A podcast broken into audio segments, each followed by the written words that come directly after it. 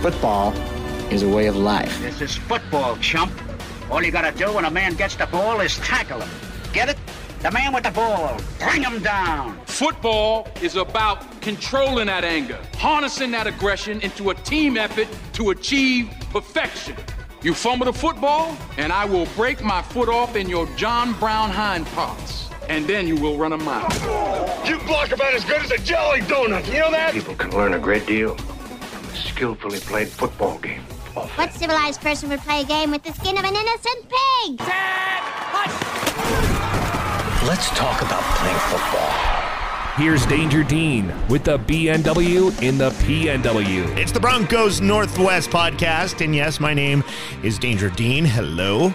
Welcome to the show and welcome to the week. A very exciting, um, uh, blessed is not a, a, word that I would typically ever use, but uh, we'll go ahead and say blessed week because, yes, it is Super Bowl week. Uh, lots to be excited about um, on paper. Then we take a look and we see who it is Tom Brady and the Buccaneers, Patrick Mahomes and the Kansas City Chiefs. As a Broncos fan, this is like worst case scenario kind of stuff, but uh, but here we are staring right down the barrel of it. Uh, if you'd like to get a hold of the show, plenty of ways to do so. The social media, that's one of the easiest ways to do so. Facebook, Instagram, Twitter, all at the BNW podcast. Email is always an option as well. Broncos Northwest podcast at gmail.com. Give us a call. Shoot us a text 731 4 Danger. Area code 731, the number 4 D A N G E R. Again, call, text. You want to be featured on the show? I got you. Uh, shout out to the Denver Broncos of Seattle Facebook page. I've had I've had a lot of really good interaction there, which is which is nice because being in Washington State, having like minded fans to relate to and, and bounce things off of has been very, very helpful. So uh, thanks to everyone there that's responded and participated as well. Uh, since it is Super Bowl week, we've got a big, big week on the way. We've got someone that's got a lot of knowledge with one of the teams that's going to be in the big game this Sunday. From the Locked On Bucs podcast, we've got David Harrison joining us on the show. We'll get to him here in just a little bit. However, we've had a, a, another big week in Broncos country as far as the news goes. First off, on the quarterback landscape, things have changed drastically in the last week. Matthew Stafford no longer an option for the Denver Broncos. That's a name that we've talked about for the last week or two as a, a possibility for a trade. Well, it's officially not going to happen because the Detroit Lions have traded Matthew Stafford to the Rams. Yeah, for a, a crap ton of, of picks and Jared Goff. So uh, that door is officially closed we can say. Uh, and, and the Denver Broncos were a part of the conversation, with Mike Klis reporting that Detroit actually asked Denver for Drew Lock. However, uh, Denver wasn't willing to offer him up. Obviously, Detroit decided to move on. What does that tell us about Drew Lock? That's the first thought that went through my head when I heard this. That tells me that not only do they plan on keeping him as part of the team going forward, but perhaps the plans and expectations from him remain much the same as they did in the 2020 season. And someone recently said something that stuck with me. Matthew Stafford and Drew Lock have the same amount of playoff wins.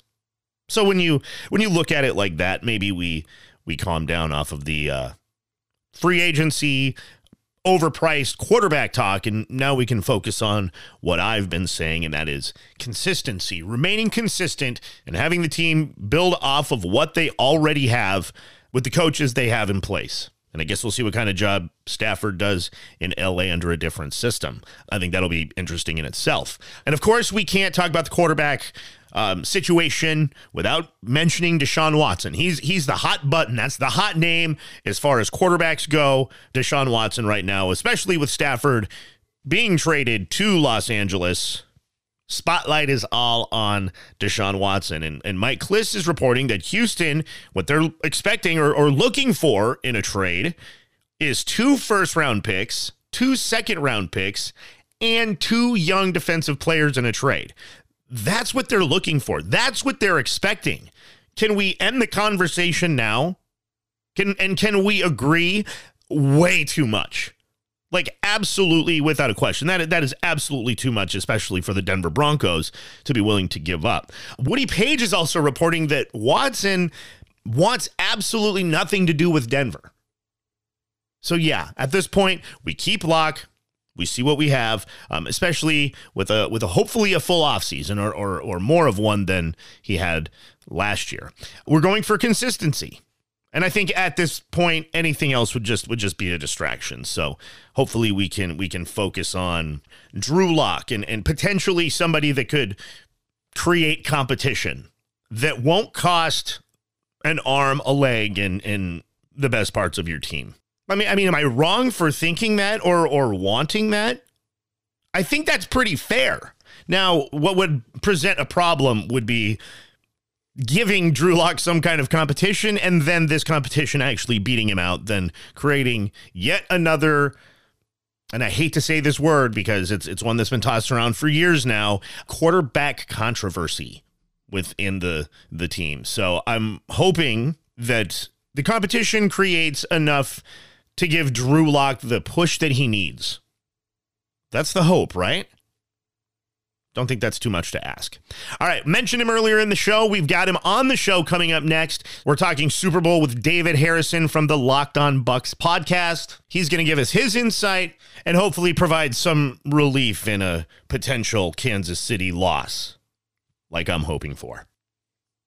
He's next. Call now 731 4 Danger. Host of the Locked On Bucs podcast, David Harrison. Good buddy of mine, too. What's going on, man? Hey, what's going on, Dean? Thanks for having me on. Appreciate you. Nah, no problem. So, uh, give us the the level of excitement right now in in Bucs Nation. Uh, yeah, I mean it's at an all time high. I mean I've I've been covering this team now for six years, so obviously you know I wasn't uh, around you know as in depth with the uh, the Bucs fan base as, as when they, the last time the team won a Super Bowl. Um, but social media and everything has progressed so much since since that since that time, since those since the days of Derrick Brooks and Warren Sapp and all that stuff. So really diving in with this Bucs fan group and and being on Twitter and having the podcast and having the web outlet that that they can come in and comment anonymously, which makes it really fun. Um, yeah, I mean they're just they're they're just over the moon excited. Even guys that were kind of mad that the team moved on from Jameis Winston uh, after last season are, are excited now and just kind of fully embracing, you know, what what Tom Brady and this Tampa Bay Buccaneers team has has accomplished so far. You brought up the fact that uh, there are members of Bucs Nation that were upset with moving on from Jameis Winston. You say that that's that's been yeah. remedied. I think that's safe to say. Well, I mean, yeah, to to the for the most part, you know what I mean. I think everybody now can understand and can wrap their head around why the team made the move that they did. Uh, you're always going to have, you know, fans of Jameis Winston within the Bucs fan base. There are a lot of Florida State fans that are also Buccaneers fans. So we go through it every year. You know, when Derwin James came out of the to the NFL draft, it was all about drafting Derwin James. When Dalvin Cook came out, it was the same. And then, you know, the next great Florida State Seminole to enter the NFL draft, a lot of Buccaneers fans are going to be clamoring to see them wearing pewter. Um, so it just, it just kind of goes hand in hand. But at the same time, you also have that that elusive upside that Jameis Winston just was never able to fully kind of kind of lasso in. You know what I mean? You, you saw him hit some really good heights, of course, but you also saw all those negatives going in, whether it be the turnovers or just bad decisions and and so on. So you're always going to kind of have that what if factor of what if Clyde Christensen had another year to mentor Jameis Winston? What if he had another year under Bruce Arians' tutelage? But I mean, the move was made not because people don't believe Jameis Winston doesn't have upside still to this day for his future career. The move was made because Bruce Arians isn't here to coach for another five years he's not looking to coach for another decade. He's got, you know, for for the most part, we all kind of assume it's maybe it's probably two more years at the most, and then he's going to hang it up for good. And he and his wife Chris are going to move to their forever home, like he promised they would do when he retired from Arizona. So this is kind of what this is all about. Is it's not just it's not about building a franchise that can be successful ten years down the road, because a lot of the players that are involved in this, from the roster to the front office, they're not going to be here ten years from now. They're trying to win a ring now trying to win a championship now. That's exactly what Tom Brady's trying to do. So that's why the move was made. Okay, so let's be honest. At the the beginning of the season, um, or or even before that, when it was announced that Brady was the quarterback for the Tampa Bay Buccaneers, they announced this. Uh, was the overall feeling that we have a good chance at getting back to the Super Bowl, or was it basically like this is where Tom Brady is coming to um, retire? It was a very 50-50, and it kind of falls in line with what we just talked about. Most of your most of your Buccaneers fans and even media members who who said that Tom Brady wasn't going to be effective or he's 43 years old, he's He's a system quarterback. All those cliches that we heard about, those were the guys who thought that the Buccaneers gave up on Jameis Winston too early. Whereas the people who basically knew it was time for Jameis Winston to move on to a different franchise, a different situation, and that Tom Brady still had the ability in him with with the right weapons around him to take it to lead a team to the postseason, to the Super Bowl even. They were kind of on on board with it. So really it was kind of a 50-50 split. And I think you see as the as the regular season goes on, every time every time this team won, especially coming out of the bye and going on that winning streak towards uh, the end of the regular season into the postseason, every time this team strung together strung together wins, you saw that one side that said this can't happen or it's too early or Tom Brady's over the hill kind of slowly move over uh, to the other side of the group. And now I'd say you probably got about 80% of Bucs fans, Bucs media, even national media now uh, are, are on board with what is going on because, I mean, you're in the Super Bowl. You can't, it's hard to, hard to argue that Tom Brady doesn't have the arm uh, to lead a team to the championship when they're literally playing for the Lombardi not only um, are you guys going back to the Super Bowl, but this is a home game for the the Buccaneers, which is pretty incredible, assuming uh, they can pull off the win. Now, let's let's talk about that. If they were to pull off this victory, do you think Tom Brady plays another season? He continues to play, or do you think this is his riding off into the sunset moment? No, he's coming back. I mean, he's already said that he's coming back next year, and I don't think winning a championship or losing a championship changes that. I think uh, he has every intention. When he signed the two-year deal with the Buccaneers, I think he signed it knowing that he had every intention of playing two years. Now, what happens after that is is still up in the air and kind of I think it'll kind of depend on what happens in 2021. You know, if we do see some drop off in the arm or, or some drop off in the in the mental acuity for for what he needs to do in the NFL, then maybe he hangs it up after 2021. Uh, and you know, if they win, maybe it helps him hang it up. If they lose and they don't make it back to the Super Bowl next season, then maybe it helps him stay motivated. You know, there's still kind of a cult following that thinks that he's going to come back on a one year deal for the Patriots, try to make one more run with them uh, before he hangs it up for good. I don't know how that's going to play out, but we do know, at least from what he's told us so far and every inkling that we have, uh, he is coming back next year. Talking with David Harrison from Locked On Bucs podcast. Here in Broncos country, we we are you know we're we're a little sad because we haven't had football in, in over a month now, and with this right. game in particular, there's a lot of um, bad blood, I guess you could say, with uh, Tom Brady and Patrick Mahomes. Obviously, if we're gonna we're gonna pick the the lesser of two evils, I think I speak for a good majority Broncos country when I say that uh, we do not want to see the Kansas City Chiefs win another ring, especially back to back. So, how right. can you assure Broncos country that the Bucs are going to pull this off? I mean, I think it starts up front, starts in the trenches, you know, and, and that's, that's kind of a cliche thing to say, but I think it's, it's going to be incredibly important, especially with uh, as banged up as the Kansas City Chiefs offensive line is right now. Uh, the Kansas City Chiefs have their first media availability Monday afternoon for, for Super Bowl week, so we'll get a little bit more insight into what's going on there. But the expectation is they're they're basically going to be working with kind of a piecemeal offensive line, and and this defensive line is actually getting stronger. Vita Vea, who left the team uh, week five against Chicago Bears with, with an ankle injury, was not expected to come back for the rest of the season, but because they were able to push as deep as they did into the postseason, was able to come back against the Green Bay Packers. Most of us assumed 15 to 20 snaps or so was probably the ceiling. He ended up playing 33 snaps, and on every snap he played, all 33 of those snaps, he was an impactful player. Now, if you go back to that NFC Championship game, that first sack that Jason Pierre-Paul got on Aaron Rodgers was Vita Vea's first snap of the game. So it just kind of shows you the impact a guy like Vita Vea makes in the middle of the Todd Bowles defense and then you move on to uh, Good Morning Football on NFL Network, and he gets uh, he gets the uh, the angry run scepter, uh, first nose tackle I think in the history of that award on on NFL Network to get that. So I mean, it just it just kind of shows the impact he makes. So the Buccaneers defensive front is getting stronger with Vita Vea coming back, and Ndamukong Suh is healthy. Will Gholston's healthy. Uh, JPP is playing at about 70, 75 percent, but he has been since about week 14. So you already know he's going to be uh, capable. Shaquille Barrett, you guys already know. I mean, he he won a Super Bowl with the Broncos already, but one of the things he told us when he came to Tampa is the reason he left Denver is it wasn't good enough to win. It wasn't good enough to be on a winning team. That was all great. And he loved everything about Colorado and Denver, but he wanted to be on the field when the game started. And he wanted to be one of the guys that relied on, that the team relied on to end the game when it was crunch time. That's what he's got in Tampa Bay. So this Super Bowl experience for Shaq Barrett is going to be a little bit different than his last one because he's starting the game. He's going to be looked at to close this thing out if the Buccaneers have a late lead.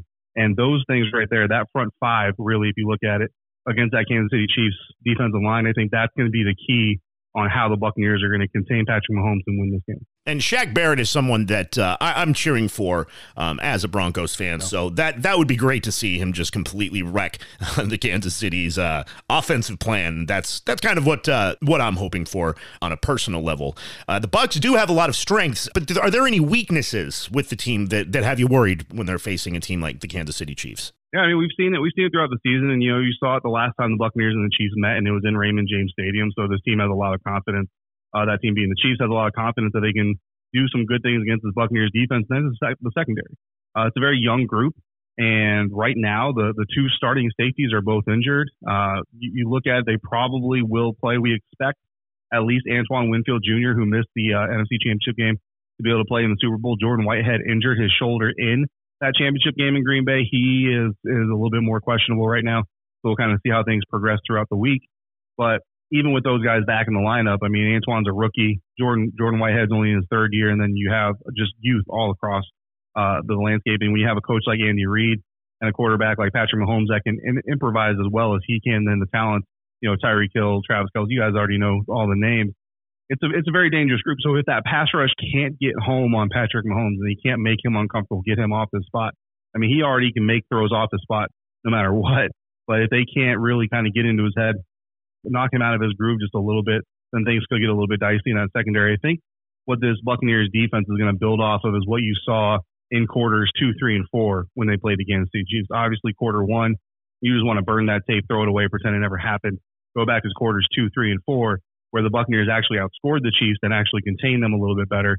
You're not going to stop the Chiefs from getting yards, even getting points, but you can't contain them. I think the goal here, you've got to keep Kansas City Chiefs under 30 points. If you can keep them under 30 points, and your offense can take advantage of a Kansas City Chiefs defense that honestly they're they're much better than if they can execute then the Buccaneers have a have a strong chance of coming out. But that's where the the rubber's gonna be the road is that secondary. And uh, you had mentioned it uh, a little bit earlier. You, you, mentioned the offensive line that Kansas City is working with right now. Obviously, banged up, depleted. They just lost their left tackle in the AFC Championship game, I believe. So, do you think there are other weaknesses that they have to worry about, or do you think that the offensive line is is pretty much the most glaring? I mean, I think you, the offensive line is the, is the biggest hole, I think, for the Chiefs coming into this weekend. But I think when you stack up these two teams, you know, if you put offense to offense, I think that, you know, the Chiefs probably come out ahead as far as, you know, talent to talent wise, uh, just, uh, just a hair over the Buccaneers. But then when you stack up the two defense, I think the Buccaneers defense comes in a little bit better than the, the Chiefs defense. So, you know, squad on squad, I think on paper, uh, you would say the Buccaneers have the most, more complete roster, have the more, uh, versatile, you know, unit on, on their team playing, taking the field on Sunday. That is. Um, but you know, uh, we, we, again we've seen it, and a guy like Patrick Mahomes makes up for a lot of those uh, deficiencies that the, that the Chiefs might bring up. So it's not enough to just contain Patrick Mahomes. You got to take advantage of the fact that this Tom Brady, Mike Evans, Chris Godwin, Leonard Fournette playing and on another level in the playoffs. Ronald Jones was a top 10 running back during the regular season. This offense in Tampa should be able to do some damage against Kansas City Chiefs defense. The the question, of course, is going to be can they actually do it when when the when the ball is live, and that's what we've got to see. Because on paper, I don't see how this Chiefs defense can really come out there and expect to keep Tom Brady in the offense under 30 points, and the Buccaneers are undefeated uh, in 2020 when they score 30 or more points.